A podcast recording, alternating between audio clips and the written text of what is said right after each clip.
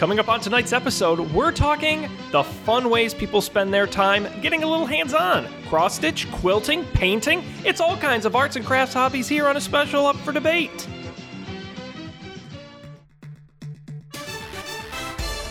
This is Up for Debate, episode number 126, recorded October 18th, 2018. Arts and Crafts. Hello, everybody. Welcome to this episode of Up for Debate, the debate podcast where the two hosts agree on everything. I'm Sean Jennings, joined as always by our master crafter. It is Matt Mariani. Hello, Matt. Hey, how are we doing, Mr. Sean? I'm doing great. We're here exercising our craft, which is podcasting to the world. Oh, right. That yeah, I guess that is kind of like our craft. Yeah, I mean it's mostly just talking, but we do that. Yeah, we do. We know how to do that. So I know you now, Matt. You pitched this topic, so I'm sure you're very excited. Um. Yeah. Uh. I. I think it's just it's a fall thing. You know. I. Mm. And I, hmm. I. I know we've talked ad nauseum on this show about how much we enjoy the fall, all all the fall things. And uh, to me, arts and crafts just kind of resonates fall. Um. So uh, I don't know about you, Sean, but I I have to admit something here. I I was never really a big arts and crafts person. Sure. Um, I I was always really envious growing up. You know, even as a kid, I was always really envious of the other kids that were that were good at arts and crafts and could could make things. And I was always envious of my teachers that were able to to uh, put things together. And I was just never really able to do that. I think I think my problem was Im- impatience. I was just not. I was not a patient kid, and you have to be really patient to to be crafty. I think. You agree with that? Oh, totally. No, no, no. It's a it's a big. It's a, a they're more exciting hobbies than arts and crafts. Put it that way. I mean, I think it's it's for a certain type of personality um, that that really gets into that, uh, and it works well for them. So. I'm glad about that. I mean, Matt, I, I, you know, it's funny. This is a true story, and you're a teacher, so you maybe you appreciate this, but, uh, I used to enjoy arts and crafts a lot. I wouldn't say I was particularly great at them, but I was always willing to try them and try something new and and and all different kinds of arts and crafts. And I took an art class in middle school, and I worked really, really hard on this drawing for an assignment and I put way more work into it than anyone else in the class because I was just getting excited about the assignment and I thought the drawing was really, really great. I was super proud of it. And the teacher gave me an F, Matt. The teacher gave me an F on it because the assignment was not to put a lot of work, not that the assignment was purposefully not to put a lot of work, but I just did more work than was needed and the teacher failed me because of it. Wow, Sean, that a hundred percent true story. And ever since then, that's I think that that's how serial killers are made. Killed, that's like it killed really my sad. interest in arts and crafts completely at that point, and I just kind of gave up on arts and crafts. So to think, Matt, if that hadn't happened, oh, you could have been like a I could have Etsy been pro. Could oh, have been at a store. I could have Etsy. been a comic book artist. I could have. I could have been an. Uh, I could have been famous. You know, the sky is the limit. But but my career yeah. ended tragically. So so let's break. Let's unpack this a little bit. I I find this really fascinating, Sean. How how did your teacher fail you specifically for doing too much work? Because the assignment was to do a simple drawing, and mine was very detailed, so it didn't match the assignment. Did your teacher feel like you were being defiant? No, like, no, no, no, no, no. She wasn't angry about it. It was just the assignment was to do a simple drawing and then we would move on to something else, and you just did not follow the assignment.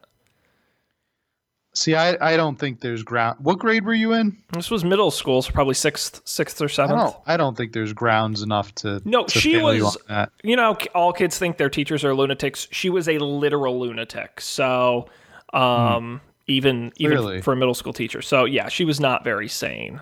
Um, yeah, that, and, that sounds like something an unhinged person would do is, is fail a child for for doing too much work on an assignment. Yep. I wish I still had that drawing somewhere. I think I threw it away. I don't know what happened. I don't know what happened to it. Not that it was that yeah. great, but um, for the story of it.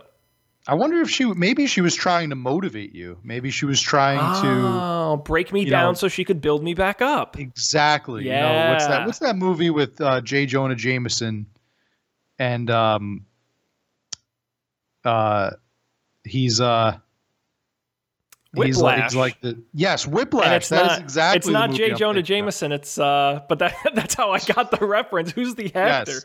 Oh no! I, I love that. I just mentioned a, a character he played in a in a movie, well, and you knew exactly the the the comparison I was trying to make. I'm gonna be so mad when I read his name. J.K. Simmons. That's who. J.K. Simmons, Who- yes, in great as J. Jonah Jameson, by the way. Yes, That's an all-time great performance. Get me pictures of Of Spider-Man. Spider-Man. Any pictures. He's got to bring that Oh. back in the new movie. Uh, His uh, have you heard of his his character by the way in um the new Spider-Man video game? Yeah, Apparently, he- they, they they turned him into like an Alex Jones like figure where he's Spider-Man's a menace. And there's kinda like- uranium in our water. yeah, Yeah. He's, he's like profiteering off of off of Spider-Man, but also um also like uh is afraid of him at the same time. It's an interesting new take on the character. I, I can't fault him. The newspaper industry ain't doing well, so you got to do what you got to do to to stay alive Right. here. So. Not- What's the name of the of the newspaper in, in the Spider-Man Ooh, universe? this is fun trivia. That's it's the Daily Yeah. Bugle. Okay, yes. The Daily oh, Bugle. yeah. Not to be confused with the Daily Planet, right? Very That's different. Super, Superman's newspaper. different. Which one do you think is more successful? Daily Planet. I think the only reason why is because I think the Bugle is meant to be more like a, a New York Daily News kind of, a little more gossipy, a little more kind of scandal, big headlines on the cover. Whereas I think Daily Planet is more of like a New York Times. Okay. Is my So more guess. editorialized and, and researched, you would say, is the, the daily the Daily Planet. Yes. And and Daily Bugle is kind of just reporting events, you know, in, in, in the city, in New York City. Okay. But now I'm Um, trying to remember. Supergirl works at a magazine. Does she? Yes, that I'm. I think it's a magazine that I'm trying to think that. Ah, yes, uh, it's in the TV show Catco magazine. Anyway, Okay. See, going back to the to the difference, I I would I would have said that Daily Bugle is more is a more credible source, only just given the merits of of the two characters we we know, the two superheroes rather, the two protagonists we know that work for either newspaper. Um, I I just flat out think that Peter Parker is is better at his job than Clark Kent. I think that well, Peter Parker's probably a more dogged, like hardworking kid who's trying to scrape by. He's like a poor grad student who is like trying to pay his student loans, and he. But then again, his the responsibilities are different, right? Because he's a photographer. well, I was going to say, what is what's the name of the character in Superman who Jimmy Olsen is is is is like Peter Parker at the Daily Planet okay, in that universe? meaning that he's the photographer, or meaning that he's the hardworking employee. Kind of both, kind of like just under Okay. Superman, kind of assistant esque, but also photographer, kind of doing all that stuff. Okay, I, I didn't even know this character existed. Yeah, I'm not I'm not that well versed in Superman. Because and gotta be who's honest. who's uh, Perry White? I think is the name of the gentleman, the J. Jonah Jameson level character in Superman. Though certainly they're not similar. Okay. Um.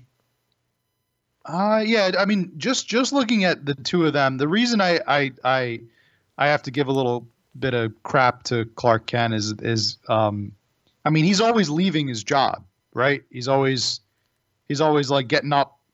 He senses danger and and he fl- flies away or goes Sure. to the phone booth to change and.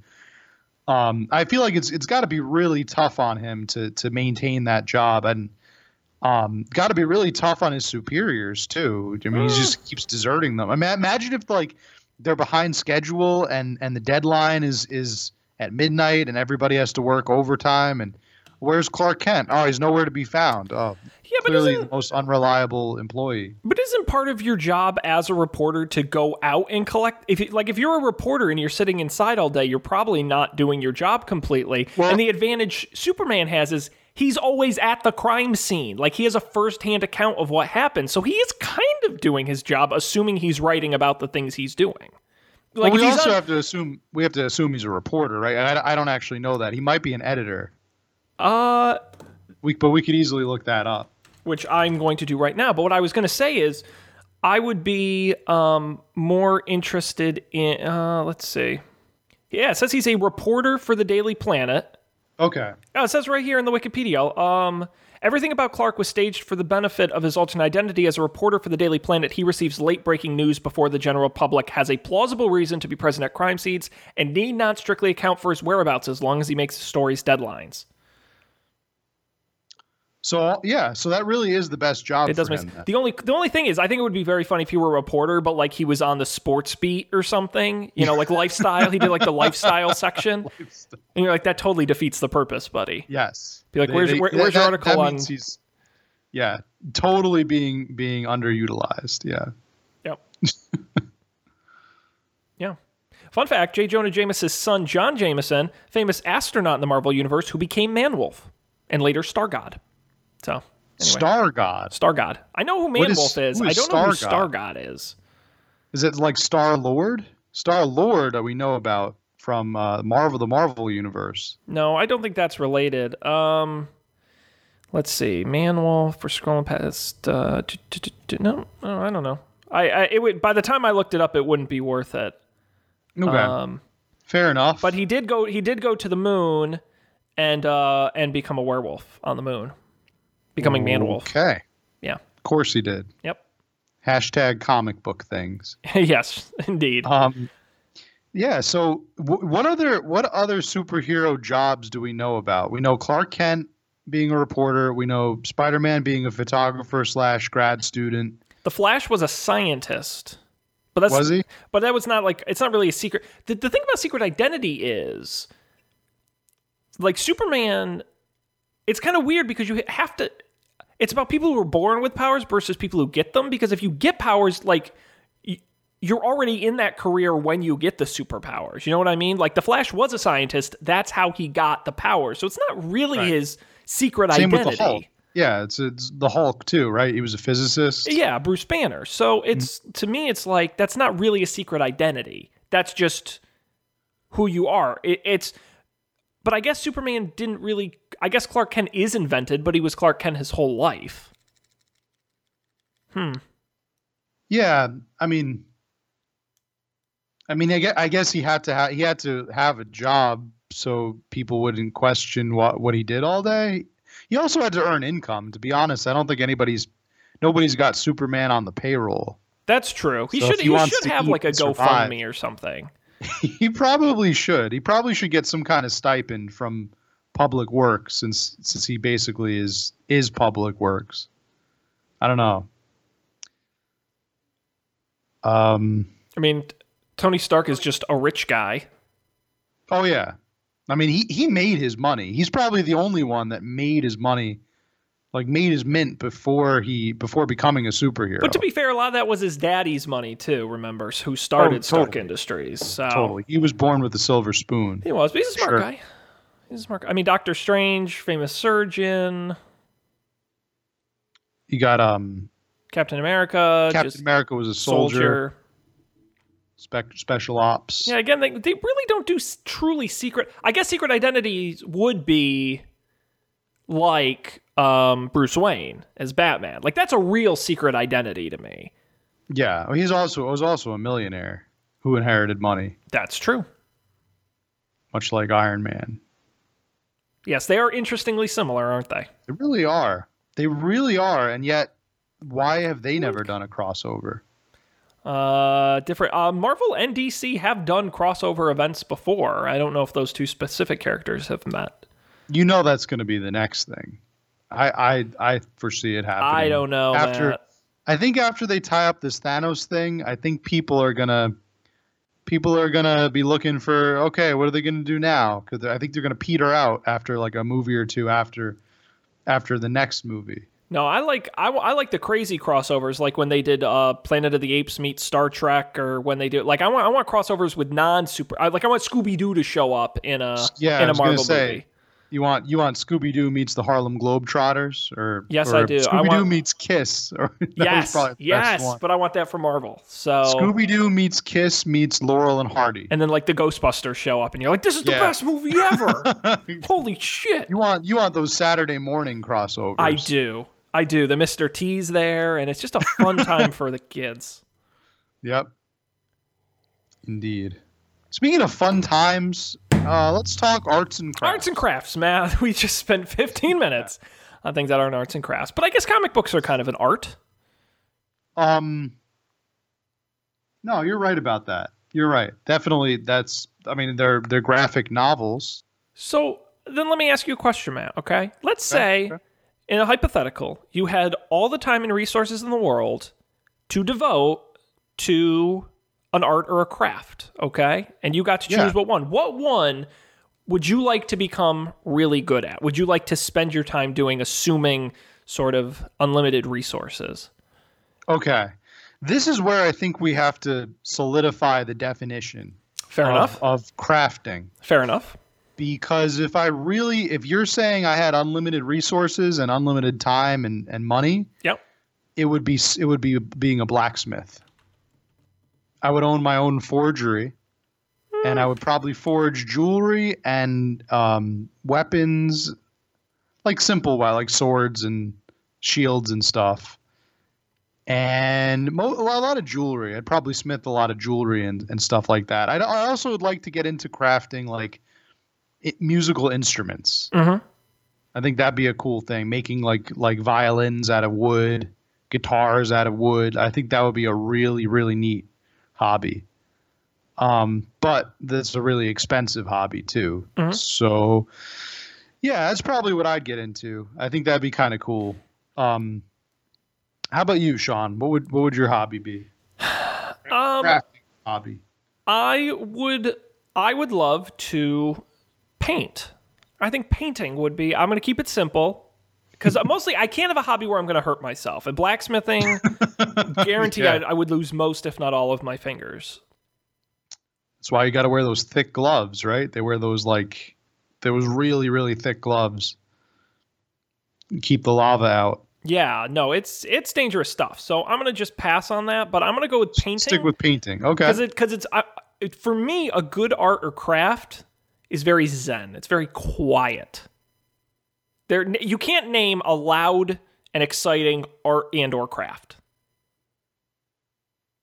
Well, I just did. It's, it's blacksmithing. I, I guess that'd be that'd probably yeah, be loud. Right? I think we're stretching the definition a banging on things with hammers, and that's totally what I would do. You you probably picked the most badass one. I most of them I think of are quiet, and that's what I like. Is just quiet. Maybe photography, maybe a little bit, but I think that's kind of basic. I think nowadays that's not really a as as interesting of an art because it's so I don't want to say easy to pick up, but at least technologically and kind of it's easy to start. So I'd I'd, I'd say painting. I've always wanted to, to just get a uh, a canvas and try, but problem is I have Matt. The biggest stumbling block to me getting into an art and a craft is that I have zero imagination.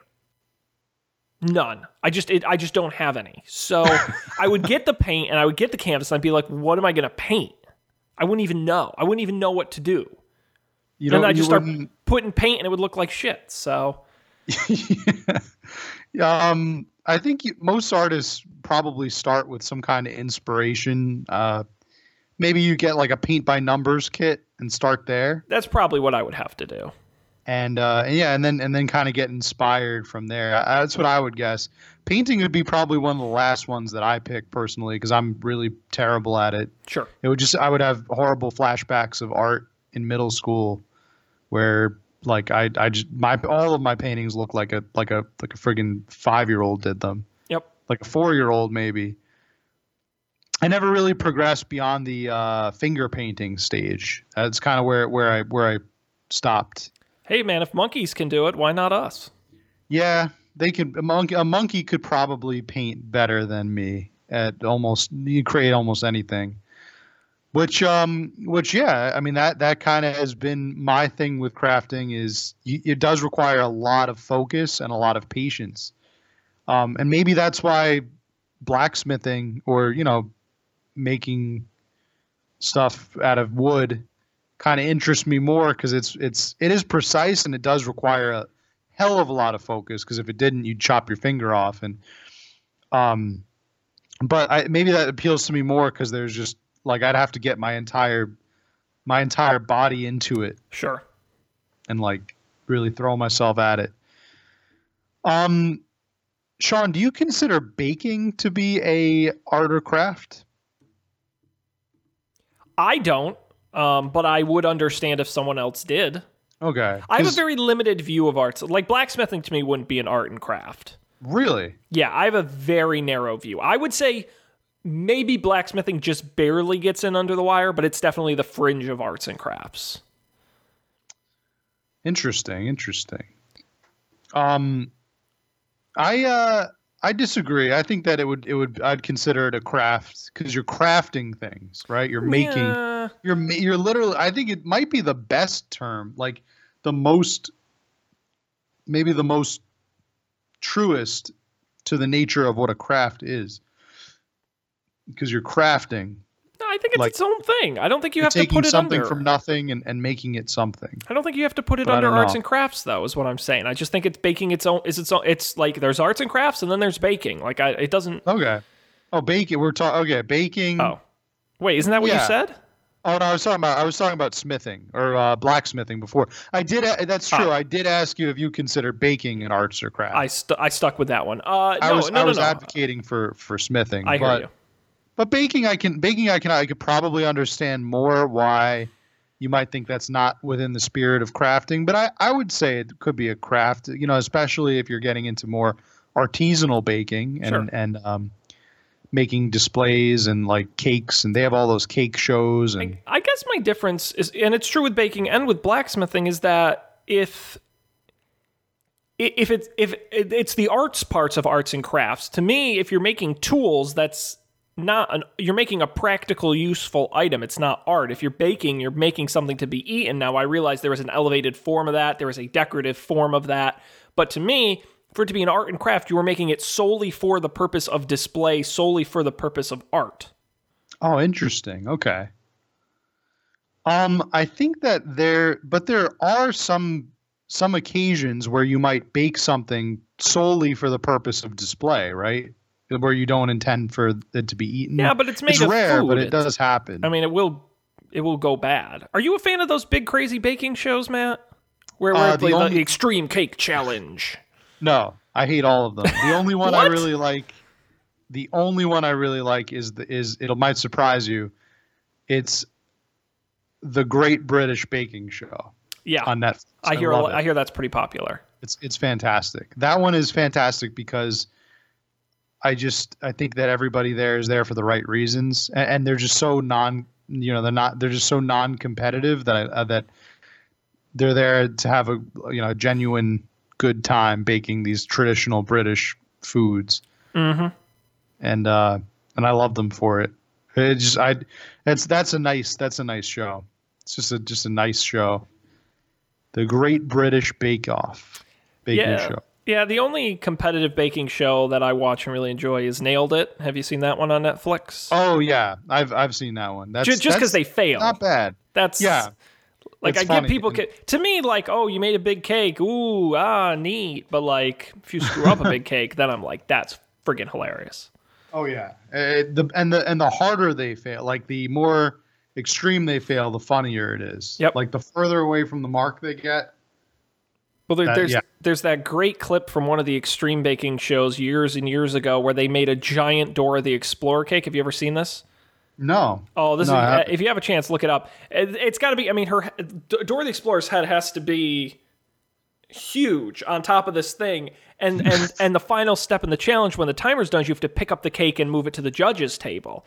Well, of course, once you know it, they pick it up, and Dora's giant head just falls and explodes into a million pieces on the floor. Just boom, like a bomb went off. There's just cake ever. It's so f- just her head just wo- wobbles and then. Tunk, Falls That's- right off. it's And what- great. What, show is this on? I don't remember. It was one of the Food Network uh, Okay. baking cake, cha- you know, cake wars or something like that. But um, So, Dor- if I just said Dora the Explorer head, I K-Cat. I watched this years ago, so I don't I don't remember exactly what it's called, but it is it is out there. It is Dora the Explorer Cake Disaster was the first thing that came Yep. up. It was on um, the Mystery Wheel of Food Challenge. The, is the name of the the mystery wheel of food challenge. appears to be the name of the show, I guess. Um, Yeah, I'll take your word I don't for even it. know. I I. I don't even know if it was a U.S. show or not. But anyway, that's off topic. But um, but no, I don't like to see people arts fail. Matt, Matt, you ever oh, did you ever go to like? that Uh, just felt right off. yeah, it's tragic. Oh, Those people worked real hard on that thing, man. they're devastated. They're It's devastating. devastated. Yeah. Now, Matt, have you ever gone to uh, art fairs? Um, I have. Yes, yes. I've been to. I've been to a few. Uh, yeah, nothing like too. Nothing like too professional. I've I've been to. I've been to like little local craft fairs. Um. At schools and libraries and stuff like that. Yeah. I love art fairs. I'll go to Yeah. art fairs all day long. That's totally my jam Mm-hmm. because I love looking Yeah, at those the are art. nice. Those are nice. There's a one one person that I encountered at at um I haven't been to one. I got to get to one this year, but I haven't been to one yet. Uh, now's the perfect time to do it. Um, last year I went to an art fair, and uh, this lady was doing uh, leather engravings. You know, where you could like they she would take like pieces of leather and engrave stuff on them. I thought that was really cool. Neat. I kind of wanted to get into that. Yeah. Um, that's that's not a bad hobby too. I, I I asked her like I talked to her about it, and she was like, all I had to do was I I bought this like laser engraver, and you know pieces of leather are usually pretty cheap. You know, she's like I. I order the, the style of leather or whatever I want, and then then she makes the engravings. She says she makes a pretty decent profit off of it. Oh, I believe it. So I, I and that's something you could easily do in your own home. It doesn't take up a lot of space. She said that this engraving machine only really takes up like half of a desk. And um, she said the only trick is that you have to have really steady hands. And she was an army surgeon, so Oh, so she she got that from uh, yeah, it was very cool, very cool little hobby. Yeah. it, it is neat how technology has really sort of enabled hobbies you, you couldn't have done before. Most people couldn't have done. Whenever I go on uh, Etsy or, or a site like that and I see, you know, oh, they people make this and they make that, and it's like, well, you know, all you have to do is go out and buy a thousand dollar wood carving machine and you can pump these things out no problem.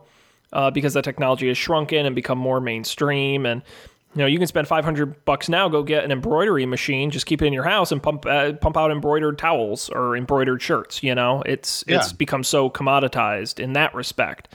Um, assuming you're willing to put in the initial investment. Um. Oh yeah, I mean it's like it's like anything else with the with modern technology and how the degree to which it's advanced in recent years. Um, it- it's it's it's kind of it's kind of taking the skill right out of art arts and crafting. But you know, I think there there is something to be said for handmade goods. There's Sure. there's always a there will always be a market for that. Um, hence the success of places like Etsy and other websites. Uh, people nowadays, I mean, people also you can just make your own website and kind of sell things off of off of there. Totally. I bought a lot of uh, fun stuff online. I bought these. Uh, I bought these dope uh, circuit board coasters. Someone just makes these in their house. They're actual circuit boards in uh, Oh. in uh, some kind of clear resin. Nice, yeah. just- they and just- to see somebody somebody had to have that idea, and that's a that's a cool idea. The reason I bought it because I thought I could fucking make these. How hard is this? Good. And someone already did it. You absolutely could. But Um, Sean, I think the first thing that always comes into my mind when I think of arts and crafts, yeah, for some reason, I, I always think of knitting or knitting. crocheting or doing making things Hmm. out of like wool. Sure. Is that has the, does that ever cross your mind when when you think of? I mean, that's just, to me that's just the first thing that pops into my head. Yeah, I would say that that is a kind of base level. I would kind of squeeze quilting in there, um, uh, those sort of uh, crochet and all those. Yeah, I would say those are kind of your base level arts and crafts. your default. Sure. Yeah, I would agree with that. Hmm. You remember um you remember lanyard? Do you remember what? Was was lanyard ever a big deal at your school? I have lanyard. I don't think I know what you're talking Okay. about. So I thought, okay, I, I'm clearly in the wrong on this. I thought that this was a, um, I thought that this was a was a generational thing. I thought maybe this this was like a fad that came and went, but maybe it was just in my where I grew up. Uh, I remember the kids always went crazy for this this thing called lanyard, not like lanyard where you put your keys on, which is the only thing that Google Images is showing me. Okay. It, it was literally like, damn. I, yeah, I can't find it. It's it was it was a um, was really just like like this thin plastic that you could you could tie it into knots Oh, and stuff. It was a big thing for a, for a couple years. It was a big fad. yes, yes, yes, yes, yes. I People do did know. like tricks with it and stuff. yeah, and my sister did. My sister did some of that. I uh, I'm having trouble finding it now. All I can find are lanyards for like badge holders. I think so. I'm googling a little bit here, and I think if you Google plastic lace, okay. you you might find a little bit more of what you're looking for. There's uh, some videos here. That's exactly it. There it is. Yeah, the pl- plastic lace was was a lot like what what I'm what I'm talking And you about. would make like keychains and shit with it. Yes, all those designs and stuff. That yeah, that was a craft that I think was a was a real kind of fad Sure, for a while. Sure. I remember it existing when I was in probably like late elementary school slash maybe early middle school. Mhm. People people were super into this. I, I'm just remembering it now. I, I totally forgot about it until now. Yeah, I remember those. Yeah, like that was one of those easy ones. I did. Um, did you ever do any like um, string and bead activities where you would string beads together into shapes and stuff? Um, yeah. Oh yeah, that, that was totally a, uh, a like a summer camp kind of Yeah. thing. Or what was the one where you would you would arrange the plastic beads and then iron it and they would melt into a shape and you get like a hard plastic decorative art? That's interesting. Never heard of that. That reminds me of spin art. I would oh spin art, spin art? sure. Oh Yeah. gosh, spin art, yeah, yeah. Or like uh, Makes me the think of spin the sand art where you would put the different colored sand in the bottles. yeah. You ever done that? They had all kinds Oh of yeah, yeah, yeah. stuff like that no, for sand kids. art. Yeah. That that was a that was a um a big thing at birthdays. Oh yeah.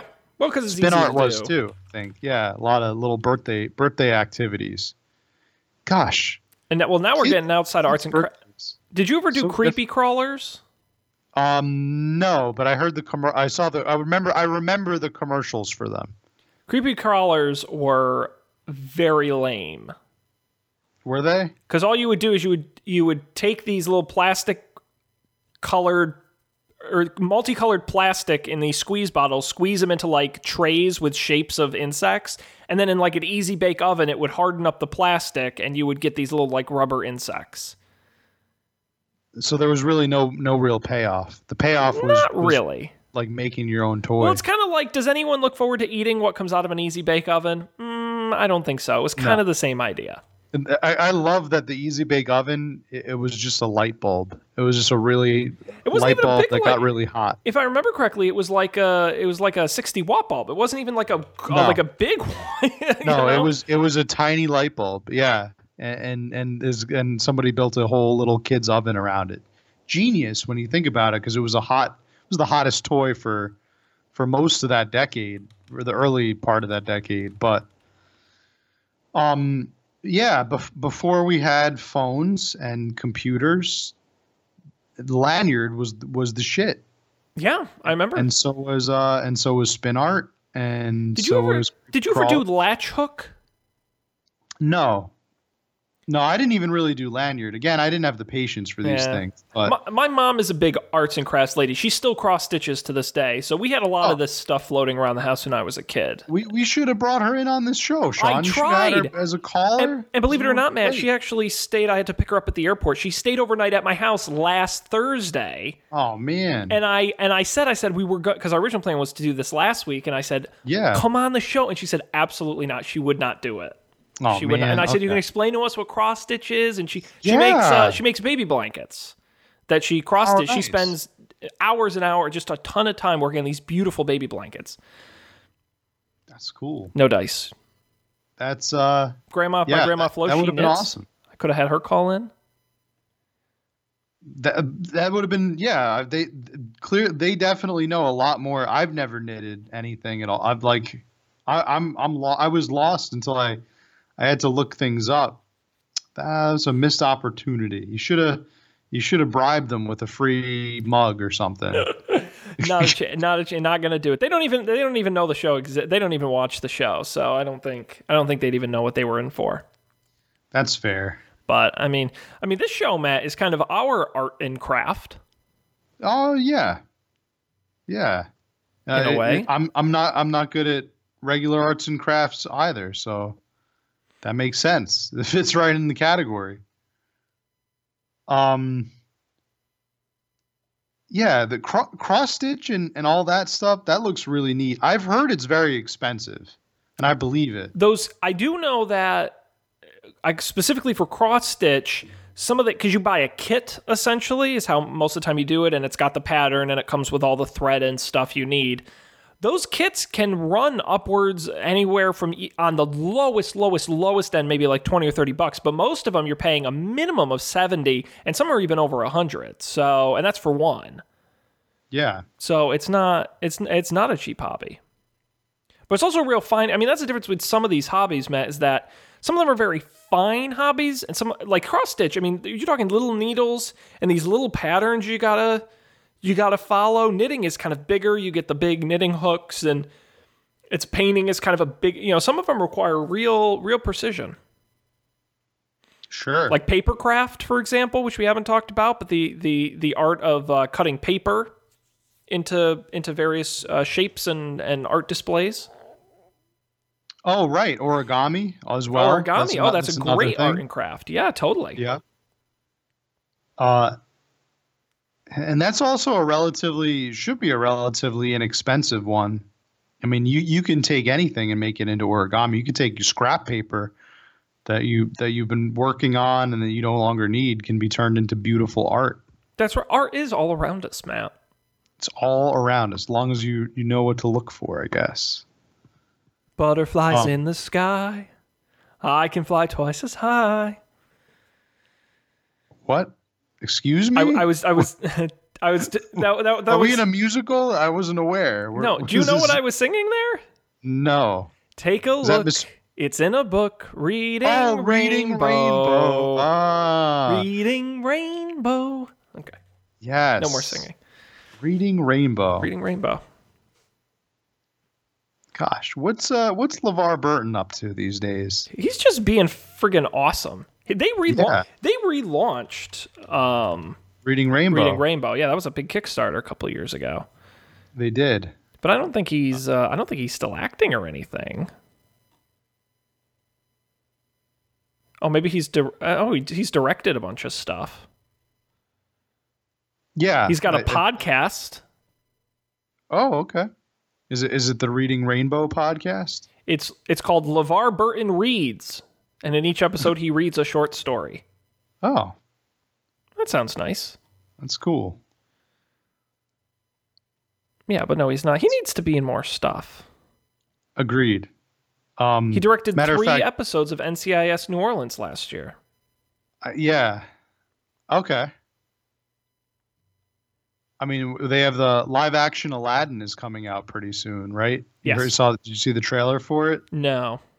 So they got Will Smith to play uh, the genie. I don't know what Mm. this has to do with LeVar Burton, but Nothing. But keep going. Um, I was thinking at first, I was thinking they can get LeVar Burton to play the genie, but um, could you imagine? I had this conversation with a coworker today.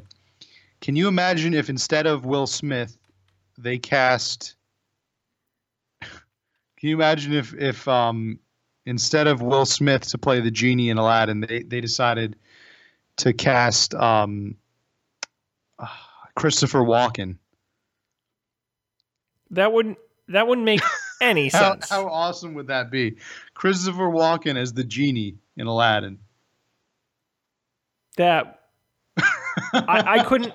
My brain literally can't put the pieces together to form that puzzle. Aladdin, it's me, the genie in the lamp. That's- That's my best Christopher Walken. That's gross. That's terrible. Don't do that. Aladdin. I got a fever, Aladdin. Oh my I god. I need more cowbell. You you you better quit while you're ahead, buddy. Holy moly, that's Quit while I'm behind. that's mean. something That's- else. I gotta Matt. I, we won't do it on the show, but I am gonna put a link in Slack that has to do with Will Smith and Aladdin, and you got to promise me you're gonna watch this because it's very very fun. Okay, it's very funny. Anyway, um, where were we? Oh yes, LeVar Burton. Um, no, Mm-hmm. I don't. We kind of. You know, he's won both a Grammy and an Emmy. He won a lot of Emmys. One, two, three, four, five, six, seven, eight, nine, ten Emmys. Ten, yeah. He's a great. He's an excellent actor. Oh, he's the man. he is. He's He the man. is the I gotta, man. man, should I watch Star Trek? Yes, yes. there, is there even a question? I haven't before. I've never seen any Star of it. Trek. Sean, you you should absolutely watch Star Trek. I recommend. I always recommend that people start with the original series Mm. and go from there. But Is the original series in- it seems really crappy? I was going to say, in, in your case, I think that might turn you off immediately. So I recommend that you start with TNG. Sean, I would love to put together for you a list of episodes that you should watch because the thing with TNG is that it's it's not it's non-linear for the most part. Like oh, you can pick it up standalone anywhere. episodes. Yeah, Standalone episodes. I would recommend probably starting with the first episode, yeah. Journey to Farpoint, and um, and go from there. Just because that really does kind of set up the crew and the characters really well. But then it's it's pretty much a, a free like a choose your own choose your own storybook, like choose your own adventure. I would uh, and I and I would I would absolutely love to put together the best episodes because that that uh. That show is is is just so special. Are you a giant so fan of it? I am. I actually would say I'm a huge fan of of TNG specifically. I liked the original series too, but in in a different way. I think I appreciate what the original series did for the genre more than I really enjoy the episodes. Mhm. And and I can and I can also appreciate how for the time it, it was probably an amazing show with amazing effects and um and also it was it was entirely a product of its time. It talked about issues in the 60s and was a very helpful allegory I think for things like the Cold War and the Vietnam War and stuff and and civil rights, but but TNG is just a is just a triumph of humanity. So, Matt, we Mm-hmm. can talk about this later when we're not on the show. But Yeah. I'm thinking maybe because there's a lot of Star Trek podcasts out there. We don't want to compete with them, but maybe our in our second closer look uh kind of multi-part series after our next one which we'll announce at the end of the show. Maybe we should do a deeper look at TNG and maybe do like an episode per season Yeah. where we watch so uh, the first episode of season 1 and we talk about our favorite episodes and our least favorite episodes from each season. You know, this this is perfect because I, I was thinking of doing a, a rewatch of the whole series. It's been a couple years since I've since I've encountered like you know since I finished the whole show and yeah, I, I was actually thinking of, go, of coming back to it. We're so gonna, this, we're gonna this circle works back on this. Okay, good. Yeah, let's let's let's revisit it for sure. All right. Fair enough. Now, um, and anything else on arts and crafts, Matt?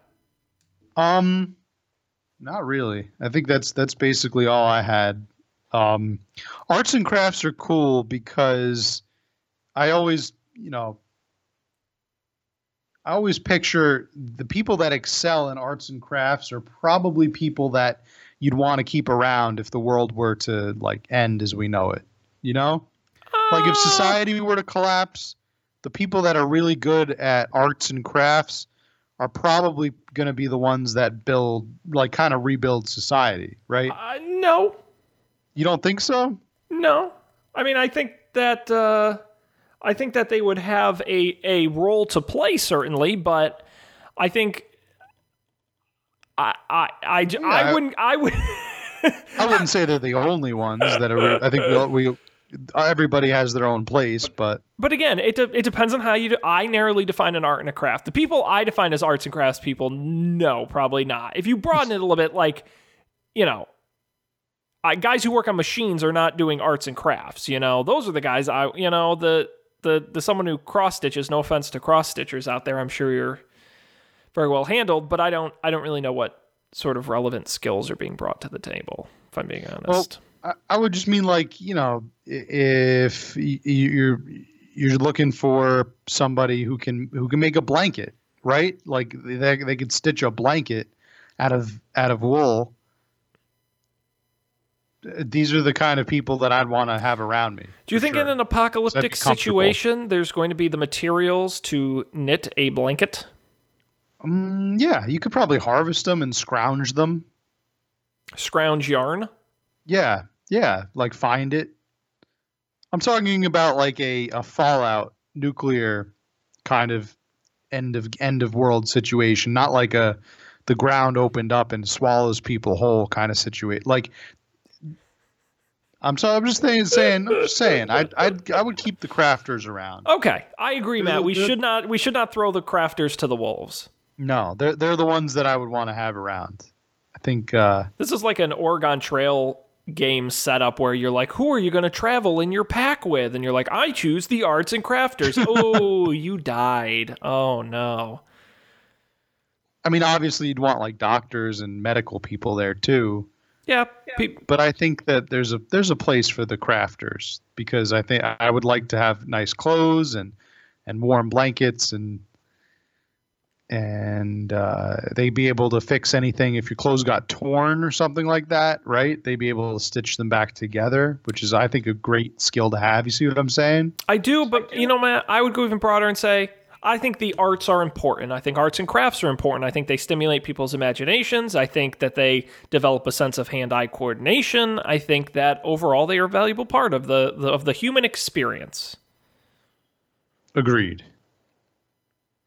Agreed. And I, and you would probably also agree that every other sort of uh, sort of uh, uh, acti- who needs math? Who needs science when we have arts and crafts, right, Matt? Get rid I of them. Get rid of. We don't modern I didn't say technology. Matt wants Matt. You you've said it before. You want to go back to the Amish. You want to make your own clothes and harvest your own milk, and and live as the old as the people did in the old country. And you know what, Matt? I may not agree with your controversial position, but I support your right to have it. So. Okay. I, I, I'm glad you. Thank you for supporting me on on wanting to be Amish, wanting to go back to Amish times. Yep, uh, you you've said to me electricity is the devil's work. Yes, You said those I, well, exact I do have, words. I do have. I have much evidence to prove that theory. So That's why you have that stand-up candle behind you. right. That's why I'm not actually on a computer right now. I'm, I'm speaking to you via devil's magic. you could just again, this is me imagining Matt's life, but Matt is just like talking at a drawing of me on a piece of paper taped to the wall. Well, that's Yes. right, Sean. I agree. like Matt, are you okay? That's right. You're just like taped to a mirror and Yep. candle underneath it. I call it Skype. Skype. yeah. Uh, Not good. Now, Matt, we're wrapping up Yes. here. Uh, another great episode in the can. We probably spent about 10 minutes talking about arts and crafts and a lot of time talking about everything else. that's okay. I think that's all we, That, that's most of our episodes. we, But, we did. What needed to be done. Matt, we get to tease what could quite possibly become the biggest event in Up for Debate history.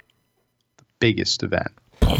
Get psyched because starting, Matt, this was your idea, right? You came to the table and said, every week we spend an hour covering a big topic breakfast, the fall, dogs and cats, whatever you spend a whole hour doing. it- It's it's it's too broad of a time. We don't have enough time. We don't have enough time to cover these topics. We should pick something and go in depth, deep, like all these like serial like all these big podcasts are doing now right where they do a multi-part episode on a single topic matt we have decided to roll ahead with this, are you excited to announce the first topic for our in-depth miniseries? Yes. Let's let's un, let's unveil it. Let's pull back the curtain. Ladies and gentlemen, beginning next week will be the first part in what is tentatively planned to be a five-part series where we go in depth on one of the most infamous yet short lived sporting entertainment experiences in American history. When you combine the two powerhouses of the WWF's Vince McMahon and NBC legend Dick Ebersol, throw $100 million in there, and you get eight teams who go head to head to win the million dollar championship. We're, of course, talking about Matt. The X F L. That's right, Matt. The XFL in a series tentatively titled Subject to Change, Up for Debate presents The X Stands for Nothing The Unbelievable True Story of the XFL. Should be a good one. We're going Uh, I'm very looking in depth. forward to it. Yeah, we're going to do a, of like as, as Sean said, we're going to do a kind of an in-depth, in-depth discussion on uh, the founding and uh, the the highs and the and the lowest lows of the XFL, the the uh, the NFL rival that that um, was never to be. Yep. Very, very short lived. Um, and Matt, we uh, I want to let everybody know if you're as excited as we are about this topic, you can do a little bit of homework. I will say most of our research is based on the book Long Bomb by Brett Forrest, and you can check out the 30 for 30 documentary. This is the XFL, uh, both of which I would consider must watch and must read uh, if you're interested in the topic. And we'll be taking all the information we glean from there. And the best part is, I'm going to try, no promises, I'm going to try to integrate multimedia content, Matt. So as you're listening to us talk about it, we're actually going to play the audio from the press conferences, from the games, from the commercials, from the documentary. Uh, where appropriate. So you get a real feel of the story of the XFL because it really is a hell of a story. Yeah. Um, I have to say I'm thoroughly enjoying the book. I'm almost done with it, uh, The Long Bomb, and uh, it's uh, very well written. Uh, I'm excited to talk more more about it next week. But uh, uh, tons of anecdotes and um, and narrative that that keeps the story going. Um, and uh, yeah, I, I definitely recommend tuning in. If you've never heard anything we've done on this show before, uh, take my word for it. I think this is going to be a this is going to be a good one. Now, Matt, maybe we can tease just a smidge, just a smidge, by me asking you, who's your favorite XFL team? Um. You got eight to choose Uh, from. Okay. So immediately off the off the bat, I would probably say the New York, New Jersey Hitmen. But after reading the book, I I, I have a special feeling for the Vegas Outlaws because they're kind of the protagonists. I mean, Yeah, they're very heavily if, focused. if there the is book. a yeah if, if there is if, is there is a team that they focus on and really follow through their entire like xfl journey it's it's probably them and, and the players there but um uh then again if we're talking on uh based on logos alone yeah, I I uh I gotta say that uh there's some there's some really far out stuff. Uh I I gotta say I, pr- I probably like the helmet and style of the um of the of the the Memphis Maniax. mm, They've got a really unique and and cool looking uh cool looking uniforms, but yeah. I think my favorite would be the Memphis Maniax. I think that's the Yeah. best name. Uh, uh, the Maniax with an X at the end, of course. Um, Mm-hmm. and they, they, their nickname was intended to be the Axe, which I think is is a hoot. Um, and but I will say I think my favorite mascot like logo has to be the Orlando Rage, who just has this very angry man as their mascot. Um, so, uh, but uh, we'll have eight teams to talk about, uh, and it's uh, it'll be great. So make sure you tune in to Up for Debate uh, next week to begin that fun adventure alongside us. Uh, we hope you enjoyed as much as we will have making it. I will let everyone know if you want to get it in your feed, the best way to get it is just subscribe to the show because then the shows just pop in your feed like magic. Boom, you wake up, oh, holy shit, there's a new episode of Up for Debate. How great is that? You can do it anywhere you get podcasts now. Overcast, Stitcher, uh, uh, uh, Google Podcasts. We're now on Spotify, which is very exciting. Really, anywhere you get it, we're there. Uh, you can also get the video version on YouTube. So make sure you check that out. Um, you can go to our website, upfordebate.tv, get all of our past episodes, get caught up. Uh, our last two episodes were both on our movie league, which is great. You can listen to those or listen to our whole back catalog. It's all there. Just click the archive button. Um, and of course, you can follow us at Up for Debate TV on Twitter and email us up for debate TV at gmail.com uh, if you've got thoughts and feedback. Um, Matt, anything else you'd like to say before we wrap it up for the evening? Um, I'm I, I, I just have to say that I'm I'm currently googling Jesse Ventura quotes on here really quick. Gosh, what a, what an amusing amusing guy. Um, no, I uh, I have to say that yeah, I think that while I while I really wish that um, I really wish that I had more time and energy to spend on arts and crafts, Sure. just because that would be I think that would be a really relaxing, really kind of great way to channel someone's energy. I mean, another great way to channel your energy is by joining the XFL. Yeah, maybe not a safe way to do it, but certainly an entertaining uh-huh. way. I mean, that we're talking Yeah. smash mouth football here, Matt. Yeah. No, no, is smash mouth football. no free catches. You're paid to play, but paid more to win. Okay, don't forget that. Right. And don't forget the defense has to play defense. The offense has to play offense. That's, you right. No pansies here. the it's it's not the no fun league; it's the extra fun league. Don't Right. they make sure you know that? Yeah. It's going to be great. Awesome. Well, uh, thanks everybody out there for joining us on behalf of Matt. I'm Sean. That's going to do it for this episode. Thanks for being here. We'll see you next time for a, a Smash Mouth style episode of Up for Debate.